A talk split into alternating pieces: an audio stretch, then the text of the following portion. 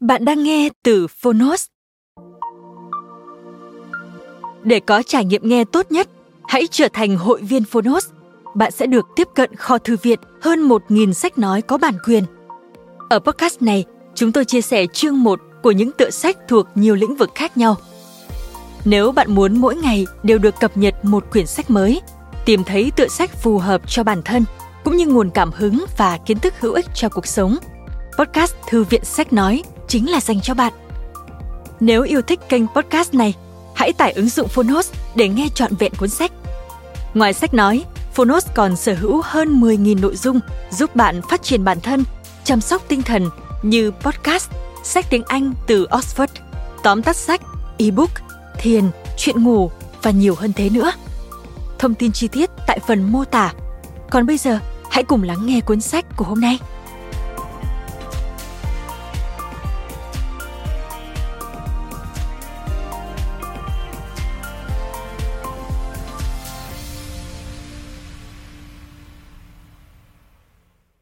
Bạn đang nghe từ Fonos.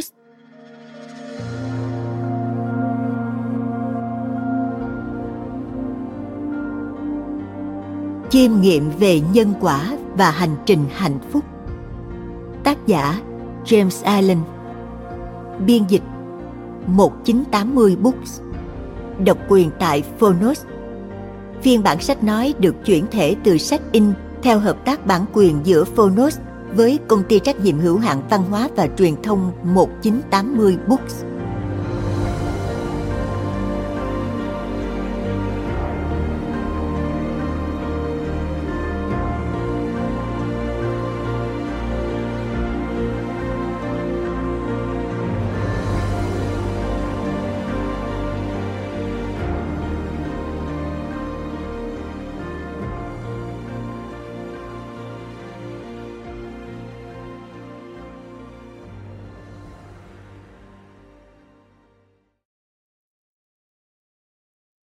Về triết gia ẩn dật James Allen.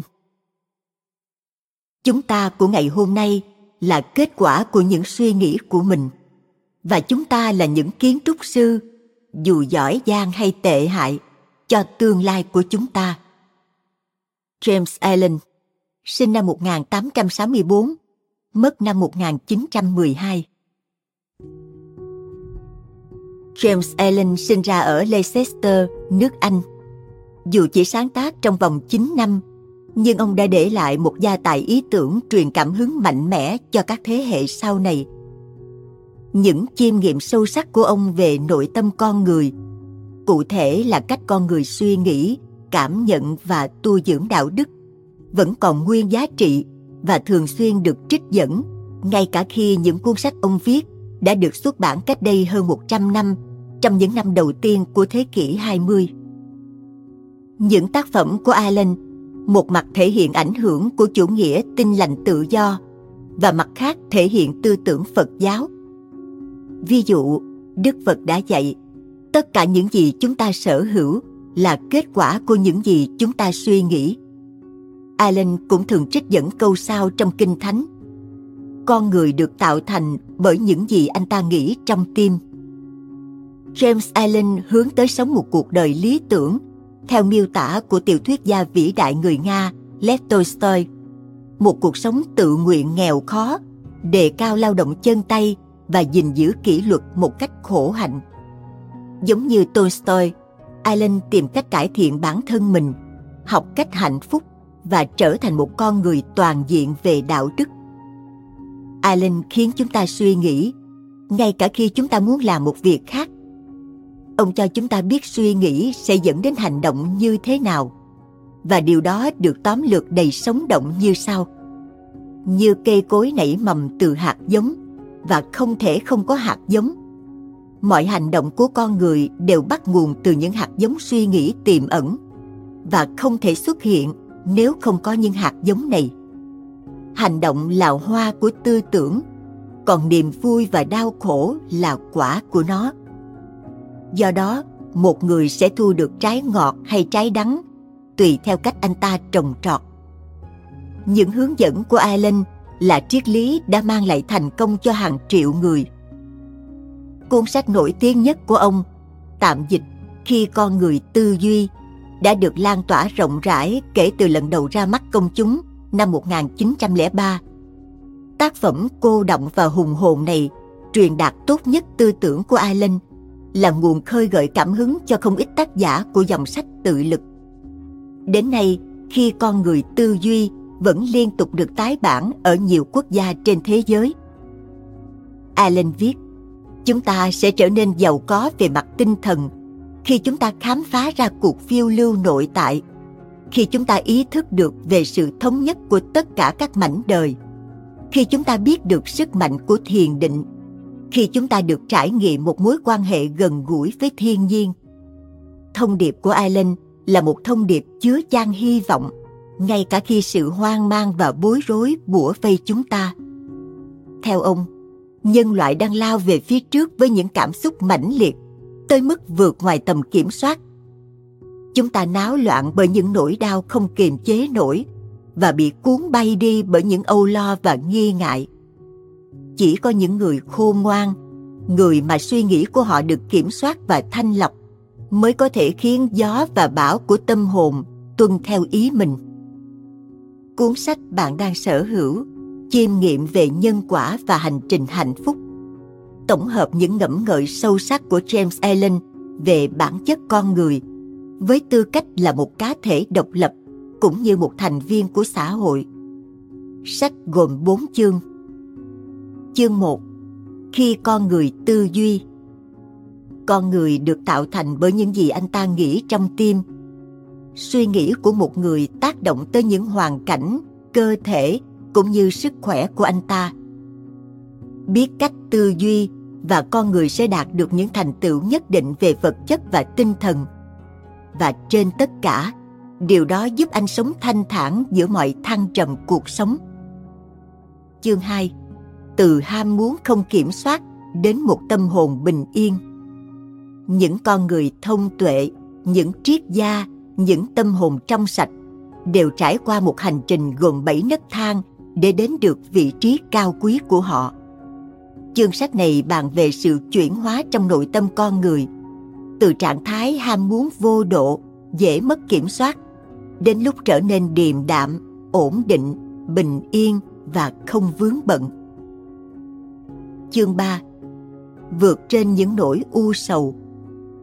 Tuy không thể tránh khỏi những điều hỗn loạn của thế giới, nhưng chúng ta vẫn có thể vượt qua những cơn sóng đang dâng lên trong nội tâm mình.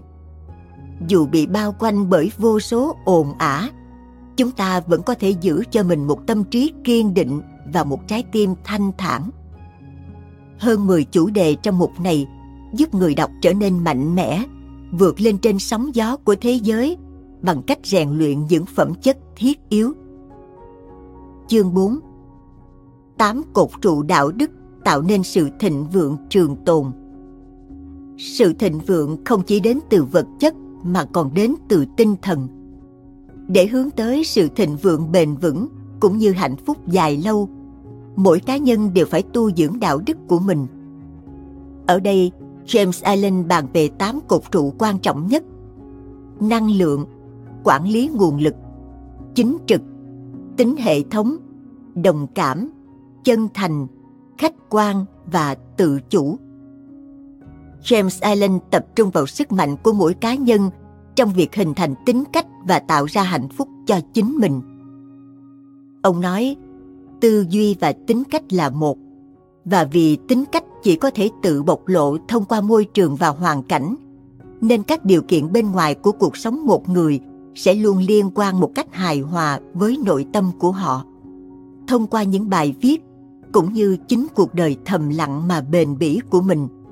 Allen truyền đạt hai chân lý căn bản: chúng ta của ngày hôm nay là kết quả của những suy nghĩ của mình, và chúng ta là những kiến trúc sư, dù giỏi giang hay tệ hại, cho tương lai của chúng ta.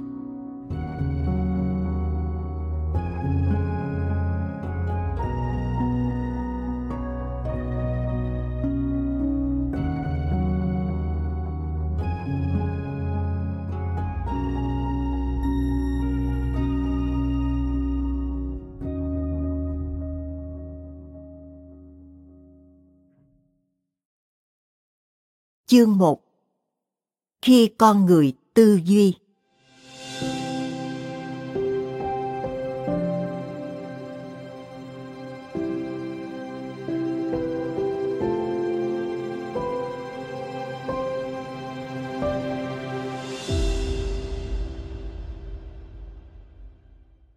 Tâm trí là sức mạnh tối cao với khả năng đúc kết và kiến tạo. Và con người chính là tâm trí của anh ta, đời đời như thế. Công cụ của tư duy định hình những gì anh ta mong muốn, mang đến một ngàn niềm vui cũng như một ngàn bệnh tật. Những suy nghĩ cá nhân là điều bí mật và chúng sẽ trở thành hiện thực. Vạn vật xung quanh là tấm gương phản chiếu một con người. Một. Tư duy và tính cách.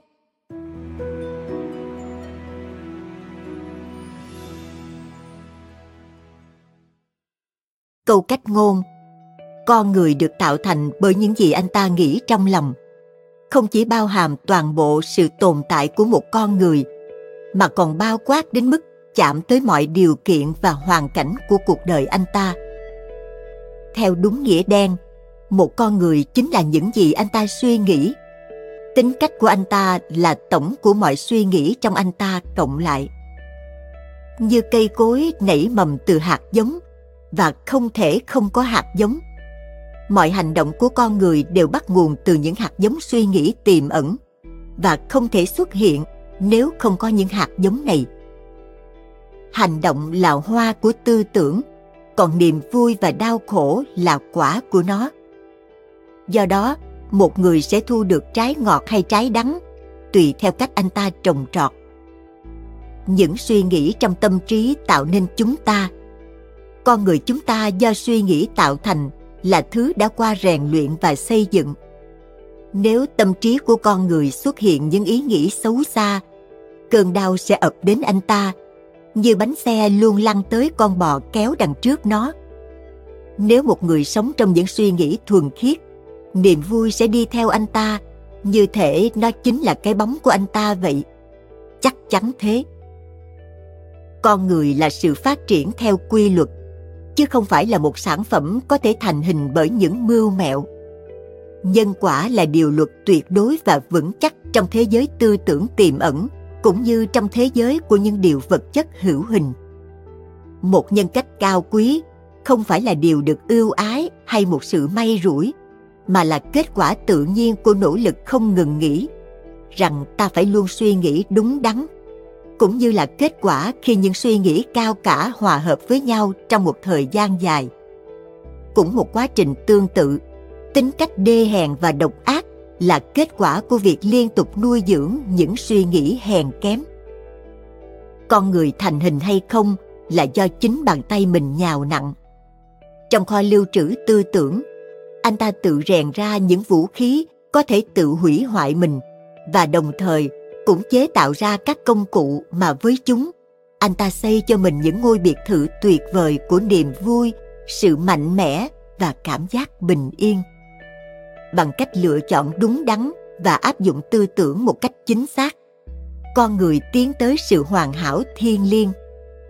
Bằng cách lạm dụng tư tưởng một cách sai lầm, anh ta tự hạ mình xuống dưới cấp độ của thú vật. Giữa hai thái cực này là tất cả các cấp độ của tính cách con người, và cá nhân chúng ta là người tạo ra cũng như làm chủ các tính cách đó.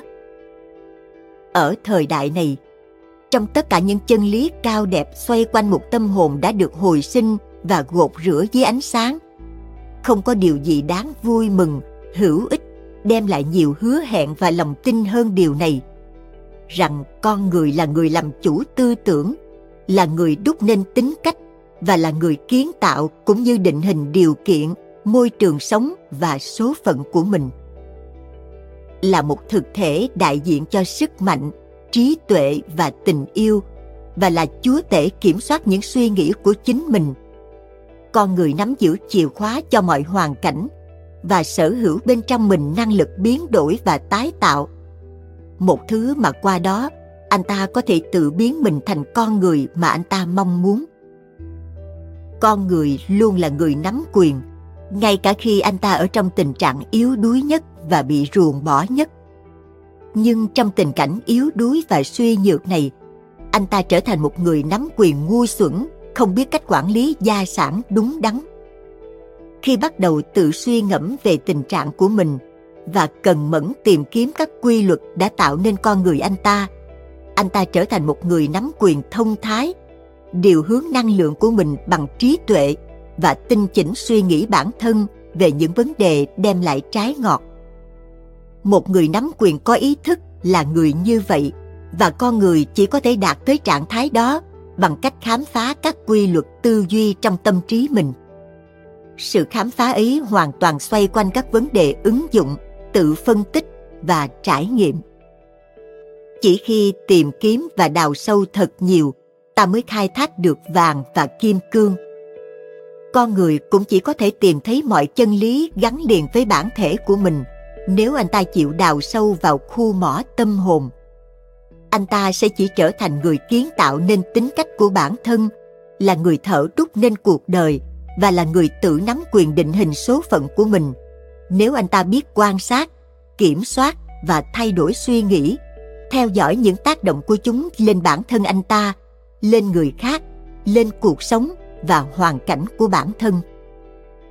Anh ta cần liên kết nguyên nhân và kết quả bằng cách kiên nhẫn luyện tập và tìm hiểu tường tận, cũng như sử dụng mọi kinh nghiệm của anh ta, ngay cả những điều nhỏ nhặt nhất mang tính thường nhật, như một phương tiện để thu lại kiến thức về bản thân. Kiến thức đó chính là sự thấu hiểu, trí tuệ và sức mạnh. Chỉ khi đi theo hướng này, ta mới hiểu được quy luật tuyệt đối, rằng ai tìm sẽ thấy, và khi người ấy gõ, cánh cửa sẽ mở ra. Chỉ khi kiên nhẫn, luyện tập và không ngừng tích lũy, con người mới có thể mở cánh cửa của ngôi đền tri thức. Như cây cối nảy mầm từ hạt giống, và không thể không có hạt giống. Mọi hành động của con người đều bắt nguồn từ những hạt giống suy nghĩ tiềm ẩn, và không thể xuất hiện nếu không có những hạt giống này. Điều đó đúng với những hành vi được gọi là tự phát và không định trước, và cũng đúng với những hành vi được thực hiện có chủ ý.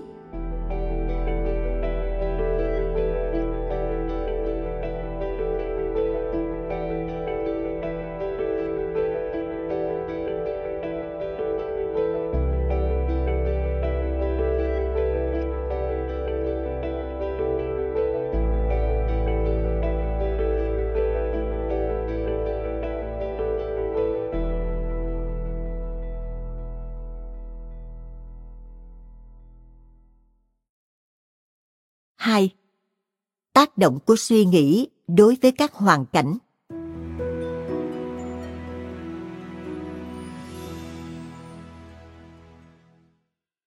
Tâm trí của con người có thể được ví như một khu vườn. Khu vườn ấy có thể được chăm sóc một cách chu đáo hoặc bị để không cho cỏ dại mọc đầy. Nhưng dù được chăm sóc hay bị bỏ hoang, khu vườn ấy vẫn phải và sẽ phát triển. Nếu không có hạt giống hữu ích nào được trồng trong vườn, rất nhiều mầm cỏ dại vô dụng sẽ chiếm lĩnh không gian, tiếp tục sinh ra nhiều cỏ dại hơn nữa. Cũng giống như một người làm vườn chăm sóc khu đất của mình, giữ cho nó sạch bóng cỏ dại, trồng những bông hoa và cây trái mà anh ta mong muốn, thì một con người cũng có thể nuôi dưỡng khu vườn tâm trí của mình, loại bỏ tất cả những suy nghĩ sai lạc, vô ích và không trong sạch, và cùng với đó chăm chú tưới tắm cho hoa trái của những suy nghĩ đúng đắn, hữu dụng và sáng trong. Khi đi theo quá trình này, một người dẫu sớm hay muộn cũng sẽ phát hiện ra rằng anh ta chính là người chủ của khu vườn tâm hồn, là người nắm quyền kiểm soát cuộc đời của bản thân. Anh ta cũng tự nhận thấy trong nội tâm mình các quy luật của tư duy và thấu hiểu với độ chính xác ngày càng cao về cách các yếu tố tư duy và tâm trí vận hành trong việc định hình nên tính cách, hoàn cảnh và số phận của anh ta. Tư duy và tính cách là một, và vì tính cách chỉ có thể tự bộc lộ thông qua môi trường và hoàn cảnh, nên các điều kiện bên ngoài của cuộc sống một người sẽ luôn liên quan một cách hài hòa với nội tâm của họ. Điều này không có nghĩa là hoàn cảnh của một người tại bất kỳ thời điểm nào đều cho thấy toàn bộ tính cách của anh ta, nhưng những hoàn cảnh nhất định đó có mối liên hệ mật thiết với một số tư tưởng cốt yếu của anh ta. Chúng quan trọng đến mức không thể thiếu đối với sự phát triển của con người này. Vị trí hiện tại của một người là kết quả của một quy luật. Khi những suy nghĩ mà anh ta tích lũy để tạo nên tính cách của mình đã đưa anh ta đến đó, sự sắp đặt của cuộc sống không có yếu tố may rủi, mà tất cả đều là kết quả của một quy luật không hề có ngoại lệ. Điều này đúng với những người cảm thấy không hòa hợp với môi trường xung quanh, và cũng đúng với những người hài lòng với hoàn cảnh của mình. Là một sinh vật tiến bộ, con người đạt được vị thế hiện nay khi anh ta học được rằng mình vẫn có thể phát triển, khi anh ta rút ra được những bài học tinh thần mà một hoàn cảnh bất kỳ muốn gửi gắm tới anh. Hoàn cảnh ấy sẽ qua đi và nhường chỗ cho những hoàn cảnh mới. Con người sẽ vẫn bị hoàn cảnh chi phối, chừng nào anh ta vẫn còn nghĩ mình là một sinh vật gắn với các điều kiện bên ngoài. Nhưng khi nhận ra mình nắm trong tay quyền năng kiến tạo, sở hữu quyền chỉ huy đất đai và hạt giống tiềm ẩn, những thứ mà từ đó hoàn cảnh sẽ mọc lên, thì lúc này anh ta sẽ trở thành người nắm quyền đúng nghĩa của bản thân mình. Thông qua việc tự kiểm soát và thanh lọc bản thân mình trong một thời gian dài, một người sẽ nhận ra các hoàn cảnh sinh ra từ suy nghĩ, và những thay đổi về hoàn cảnh tỷ lệ thuận với những biến chuyển về mặt tinh thần. Điều này thật sự rất đúng. Khi một người nghiêm túc sửa chữa những khiếm khuyết trong tính cách của mình, thực hiện những hành động nhanh chóng và rõ rệt theo hướng tốt hơn, anh ta sẽ nhanh chóng vượt qua được tình cảnh luẩn quẩn. Tâm hồn thu hút những điều mà nó bí mật nâng niu, những điều mà nó yêu thương và cả những điều mà nó sợ hãi. Tâm hồn có thể lên tới đỉnh cao của những khát vọng ấp ủ và cũng có thể rơi xuống đáy của những ham muốn đen tối, và các hoàn cảnh chính là con đường để tâm hồn nhận về những gì mà nó đáng được nhận. Thế giới hoàn cảnh bên ngoài định hình thế giới suy nghĩ bên trong. Những điều kiện bên ngoài, dù dễ chịu hay khó chịu, đều là những yếu tố có thể tạo nên sự tốt đẹp của một con người. Là người gặt lấy những gì mình đã gieo trồng, con người học hỏi bằng cả hạnh phúc lẫn những niềm đau.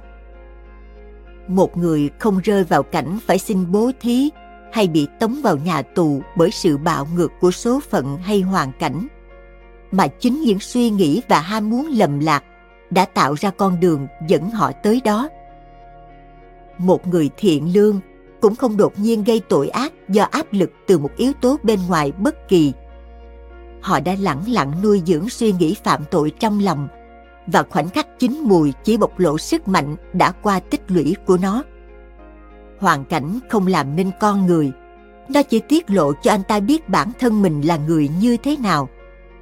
Không có điều kiện bên ngoài nào hạ một người xuống cảnh đời đau khổ và xấu xa, và cũng không điều kiện nào nâng họ lên tới đức hạnh tròn vẹn và hạnh phúc thuần khiết, mà thiếu đi quá trình nuôi dưỡng liên tục của người đó đối với những khát khao nhất định trong họ. Và con người, với tư cách là chúa tể nắm quyền kiểm soát suy nghĩ, là người kiến tạo nên chính mình, là người định hình và chi phối môi trường xung quanh. Ngay từ khi mới sinh ra, linh hồn đã nắm quyền tự chủ, và qua mỗi bước hành hương nơi trần thế, nó tự bộc lộ các đặc điểm ra hoàn cảnh bên ngoài, phản ánh phần thuần khiết và đen tối của tâm hồn, cũng như sức mạnh và điểm yếu của nó. Con người không thu hút những gì họ mong muốn, mà thu hút những gì giống với họ. Những ý nghĩ bất chợt, những ảo tưởng hay những tham vọng của họ có thể bị ngáng trở, nhưng những suy nghĩ và mong muốn sâu xa nhất của họ được nuôi dưỡng bởi thức ăn là chính những nghĩ suy thầm kín ấy, dù đó là thức ăn bẩn hay sạch. Vị thần quyết định kết cục của chúng ta nằm trong chính chúng ta, là chính bản thân chúng ta. Chỉ có chính con người mới điều khiển được con người. Suy nghĩ và hành động là tay sai của định mệnh. Chúng giam cầm, khiến một ai khúm núm. Nhưng chúng cũng là những thiên thần của tự do. Chúng giải phóng, khiến con người trở nên cao quý. Con người không nhận được những gì anh ta mong muốn và cầu nguyện, mà sẽ nhận về những gì anh ta tự kiếm được một cách công bằng. Những mong muốn và lời cầu nguyện của anh ta chỉ được thỏa mãn và hồi đáp khi chúng hòa hợp với suy nghĩ và hành động của anh ta. Vậy, dưới ánh sáng của sự thật này đây, ta hãy ngẫm lại câu nói chống lại hoàn cảnh. Nó có nghĩa là một cá nhân liên tục chống lại một kết cục, trong khi suốt cả quá trình, anh ta vẫn nuôi dưỡng và gìn giữ nguyên nhân gây ra kết quả đó trong trái tim mình. Nguyên nhân ấy có thể là một nết xấu có ý thức hoặc một điểm yếu vô thức, nhưng dù là gì đi nữa, nó vẫn ngoan cố làm chậm lại những nỗ lực của người sở hữu nó. Và do đó, cá nhân này buộc phải có biện pháp khắc phục. Con người lo lắng muốn cải thiện hoàn cảnh của họ, nhưng lại không sẵn lòng cải thiện bản thân, do vậy mà họ vẫn bị trói buộc. Một người không trở nên hèn kém sau khi tự luận tội mình, sẽ không bao giờ thất bại trong việc hoàn thành những mục tiêu mà trái tim anh ta đã đặt ra. Điều này đúng với những điều trên nhân thế, cũng như những điều thuộc về thế giới trên cao. Ngay cả một người có mục tiêu duy nhất là gom góp của cải, cũng phải sẵn sàng hy sinh những yếu tố cá nhân to lớn trước khi anh ta có thể hoàn thành mục tiêu của mình. Vậy, anh ta sẽ còn phải làm những gì nữa để có được một cuộc sống trọn vẹn? Sau đây là câu chuyện về một người nghèo khổ khốn khó. Anh ta cực kỳ lo lắng, luôn nghĩ rằng môi trường xung quanh và những tiện nghi trong ngôi nhà của anh ta cần được cải thiện. Nhưng anh ta lại luôn trốn tránh xử lý việc cần làm, bao biện rằng bản thân mình cũng có lý khi cố gắng lừa dối người chủ thuê mình làm việc vì đồng lương còm cõi. Một người như vậy không hiểu được những nguyên tắc sơ đẳng và đơn giản nhất tạo nên sự thịnh vượng đúng nghĩa. Anh ta không những không có tư cách vượt lên khỏi sự khốn cùng của mình, mà còn thực sự tự hút mình vào nỗi khốn khổ còn sâu sắc hơn, khi anh ta hành động và suy nghĩ một cách buông thả, dối trá và không đàng hoàng. Còn sau đây là câu chuyện về một người đàn ông giàu có, một nạn nhân của chứng háu ăn và phải chịu đựng một căn bệnh đau đớn dai dẳng. Anh ta sẵn sàng chi ra một số tiền lớn để thoát khỏi căn bệnh, nhưng anh ta không chịu từ bỏ ham muốn ăn uống của mình. Anh ta muốn thỏa mãn sở thích được ăn những món hảo hạng và trái tự nhiên nhất, đồng thời vẫn có sức khỏe dồi dào. Một người như vậy hoàn toàn không đáng trở thành một người có sức khỏe, bởi anh ta chưa học được những nguyên tắc đầu tiên của một cuộc sống lành mạnh. Tiếp theo là câu chuyện về một ông chủ, người áp dụng các biện pháp quanh co để tránh phải trả mức lương theo quy định, và với hy vọng kiếm được lợi nhuận lớn hơn, ông ta đã giảm tiền lương của những nhân viên dưới trướng. Một người như vậy rõ ràng không phù hợp với đời sống thịnh vượng.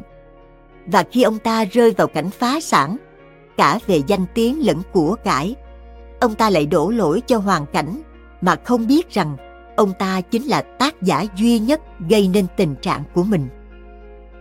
Tôi giới thiệu ba trường hợp này chỉ đơn thuần để minh họa cho sự thật rằng con người là nguyên nhân gây ra hoàn cảnh của anh ta, mặc dù họ gần như luôn vô thức về việc đó. Và trong khi muốn hướng đến một kết cục tốt đẹp, anh ta lại liên tục tự hủy hoại thành quả bằng cách nuôi dưỡng những suy nghĩ và mong muốn không hề hòa hợp với kết cục ấy. Những trường hợp như trên có thể được nhân lên nhiều hơn nữa, với độ đa dạng gần như vô hạn. Nhưng điều này là không cần thiết, vì nếu sẵn sàng, người đọc và nghe có thể theo dõi sự vận hành của các quy luật tư duy trong tâm trí và cuộc sống của chính mình. Và chừng nào việc đó còn chưa được thực hiện, thì chỉ những sự kiện bên ngoài đơn thuần sẽ không thể dùng làm cơ sở để lập luận. Tuy nhiên, hoàn cảnh là thứ rất phức tạp. Đó là tổng hợp của những suy nghĩ đã bám rễ rất sâu. Bên cạnh đó, Các điều kiện tạo nên niềm hạnh phúc cũng biến động rất nhiều, tùy theo mỗi cá nhân, đến mức tình trạng tâm hồn của một người không thể bị một người khác đánh giá dựa trên những yếu tố bề ngoài của cuộc đời anh ta, dù bản thân người đó có thể tự hiểu hoàn cảnh của mình. Một người có thể rất trung thực trong một số khía cạnh nhất định, nhưng lại phải sống trong cảnh túng thiếu. Một người khác có thể là kẻ giả dối trong những trường hợp nào đó, nhưng lại sở hữu nhiều của cải. Lúc này ta thường kết luận rằng một người thất bại vì anh ta quá trung thực, còn người kia giàu có vì anh này sống rất giả dối. Đó chỉ là kết quả của một phán xét hời hợt, cho rằng người đàn ông không trung thực là một kẻ gần như hoàn toàn suy đồi, còn người trung thực là một cá nhân dường như đạo đức vẹn toàn. Khi có kiến thức và kinh nghiệm sâu rộng hơn, ta biết nhận định đó là sai lầm. Người không trung thực có thể sở hữu một số đức tính đáng ngưỡng mộ mà người còn lại không có, trong khi những tính nết xấu của người thành thật lại không xuất hiện ở người kia. Người thành thật sẽ gặt hái kết quả tốt đẹp sinh ra từ những suy nghĩ và hành vi trung thực của mình, và đồng thời anh ta cũng nhận lấy những đau khổ mà thói xấu của anh ta đã tạo ra. Người đàn ông không trung thực cũng tự chuốc lấy những đau khổ và hạnh phúc của riêng mình. Thói suy nghĩ nông cạn của con người hài lòng khi tin rằng đôi khi một cá nhân phải chịu đựng đau khổ vì người ấy sở hữu những phẩm chất cao quý. Thực ra, chỉ khi một người loại bỏ mọi ý nghĩ bệnh hoạn, cay đắng và ô uế ra khỏi tâm trí, đồng thời gột sạch mọi vết nhơ tội lỗi khỏi tâm hồn, thì người đó mới có thể ý thức và tuyên bố rằng những đau khổ của mình là kết quả của những phẩm chất tốt đẹp, chứ không phải vì những đặc điểm xấu xa của anh ta. Trên con đường đạt đến nhận thức hoàn hảo tối cao đó, con người sẽ nhận thấy quy luật vĩ đại đang vận hành trong tâm trí và cuộc sống của mình. Đó là một quy luật tuyệt đối công bằng, và do đó không bao giờ đem điều tốt lành trao cho kẻ ác, cũng như không bao giờ đặt điều tồi tệ lên vai người tốt. Khi sở hữu những hiểu biết như vậy, con người sẽ thấu triệt và nhìn lại những điều ngu dốt và mù quáng trong quá khứ của mình. Lúc này anh ta nhận ra rằng cuộc sống của anh ta vẫn luôn được sắp xếp một cách công bằng, và tất cả những gì đã qua trong quá khứ, dẫu tốt hay xấu, đều là kết quả xứng đáng cho quá trình phát triển của anh ta, dẫu anh ta chưa lột xác hoàn toàn. Những suy nghĩ và hành động tốt lành không bao giờ có thể tạo ra kết quả xấu. Những suy nghĩ và hành động xấu xa không bao giờ có thể sinh ra kết quả tốt. Điều này cũng tương tự như không thứ gì có thể sinh ra từ cây ngô ngoài ngô, không thứ gì sinh ra từ cây tầm ma ngoài tầm ma. Con người hiểu quy luật này trong thế giới tự nhiên và luôn tuân theo nó, nhưng lại chỉ ít người hiểu được nó trong thế giới tinh thần và thế giới đạo đức. Mặc dù sự vận hành của quy luật này trong những nơi ấy cũng chỉ đơn giản tương tự mà không hề biến chuyển, và do đó họ không chịu hợp tác với quy luật bất biến. Đau khổ luôn là hậu quả của việc suy nghĩ sai lầm theo một hướng nào đó. Đây là dấu hiệu cho thấy một cá nhân đang không hòa hợp với chính mình, với quy luật trong con người mình. Công dụng duy nhất và tối cao của nỗi đau là thanh lọc để đốt cháy tất cả những gì vô ích và không trong sạch. Đau khổ sẽ không còn tồn tại trong những con người thuần khiết. Khi mọi tạp chất đã bị loại bỏ, nung vàng ròng sẽ chẳng có ý nghĩa gì nữa, và một cá thể để được khai sáng và hoàn toàn thuần khiết sẽ không còn biết đau khổ là gì. Những hoàn cảnh khiến một người phải rơi vào đau khổ là kết quả của những nỗi bất hòa trong tinh thần của chính anh ta. Những hoàn cảnh khiến một người cảm thấy hạnh phúc lại là kết quả của sự hòa hợp trong tinh thần. Phước lành, chứ không phải đủ đầy của cải vật chất, là thước đo của những suy nghĩ đúng đắn. Nỗi khốn khổ, chứ không phải việc thiếu thốn của cải, là thước đo của những suy nghĩ sai lệch. Một người có thể bị nguyền rủa mà vẫn giàu có. Một người khác có thể được ban phước mà vẫn sống trong đói nghèo. Phước lành và phú quý chỉ đi chung với nhau khi sự giàu có được sử dụng một cách đúng đắn và khôn ngoan, và một người nghèo khó chỉ rơi vào cảnh khốn cùng khi coi những gì mình có là sự ban phát hết sức bất công. Tình trạng túng quẫn và tình trạng buông thả là các thái cực của sự khốn cùng. Chúng đều không tự nhiên và là kết quả của sự rối loạn tâm thần. Một người sẽ không được sống trong những điều kiện đúng đắn chừng nào anh ta còn chưa được hạnh phúc, khỏe mạnh và thịnh vượng. Mặt khác, hạnh phúc, sức khỏe và thịnh vượng là kết quả của một sự điều chỉnh hài hòa giữa bên trong với bên ngoài, giữa con người với môi trường xung quanh anh ta. Một người chỉ bắt đầu sống đúng nghĩa khi anh ta không còn than vãn và chửi rủa, đồng thời bắt đầu tìm kiếm những công lý ẩn đang điều tiết cuộc sống của anh ta. Khi điều chỉnh tâm trí của mình cho phù hợp với sự điều tiết đó, anh ta không còn buộc tội người khác là nguyên nhân gây ra tình trạng của mình, và anh sẽ bồi đắp bản thân bằng những suy nghĩ mạnh mẽ và cao thượng. Anh ngừng chống lại hoàn cảnh, mà bắt đầu sử dụng hoàn cảnh như một sự hỗ trợ để anh tiến bộ nhanh chóng hơn, cũng như một phương tiện để anh khám phá ra những sức mạnh và khả năng tiềm ẩn bên trong mình. Quy luật, chứ không phải sự nhầm lẫn, là nguyên tắc thống trị trong vũ trụ. Công lý, chứ không phải sự bất công, là linh hồn và bản chất của cuộc sống.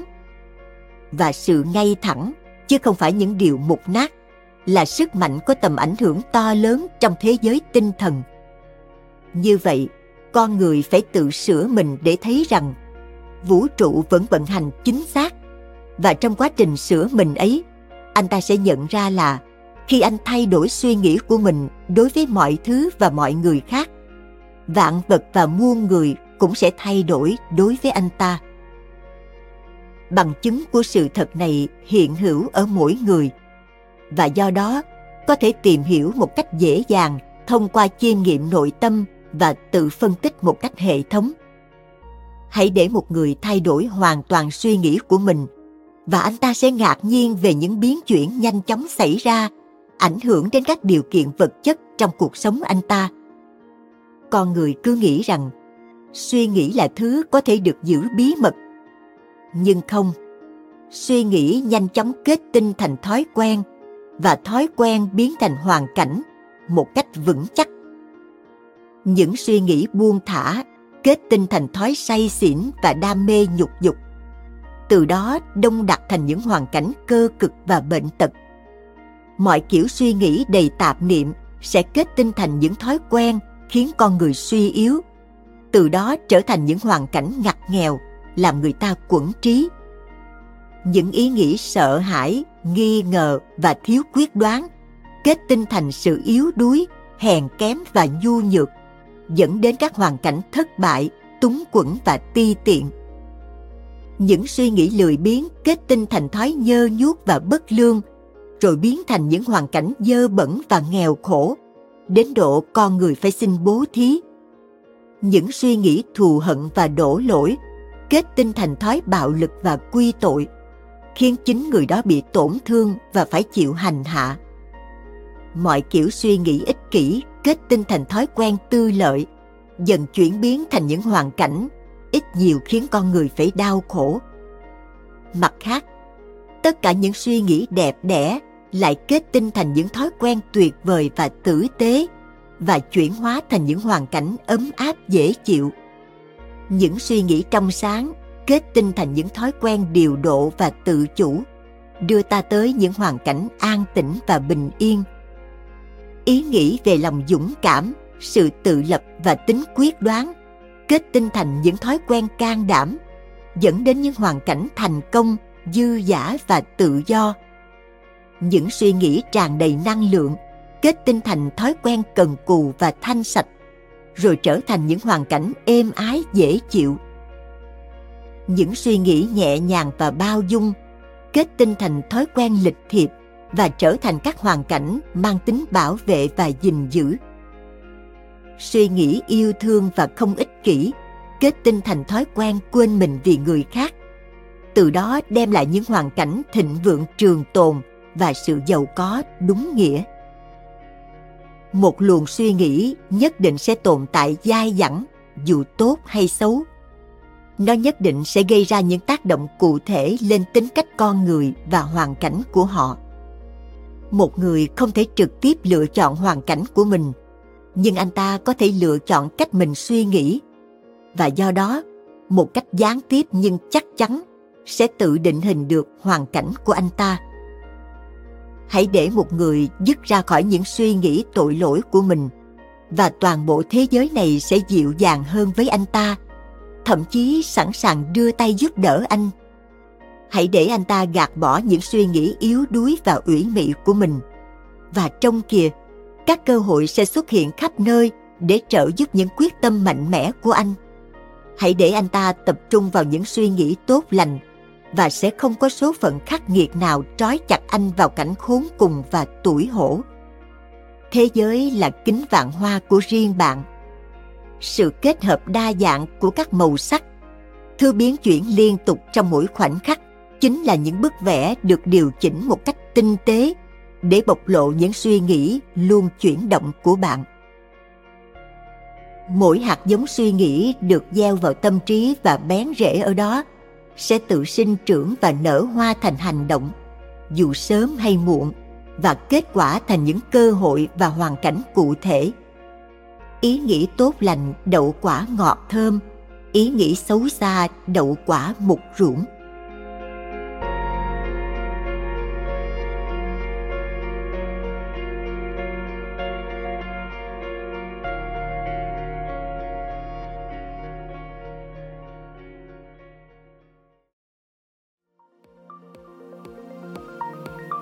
Cảm ơn các bạn đã lắng nghe podcast ngày hôm nay.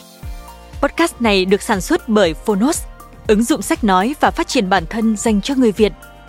Tải ứng dụng để nghe đầy đủ nhất các nội dung với chất lượng âm thanh chuẩn điện ảnh. Hẹn gặp lại ở những tập tiếp theo.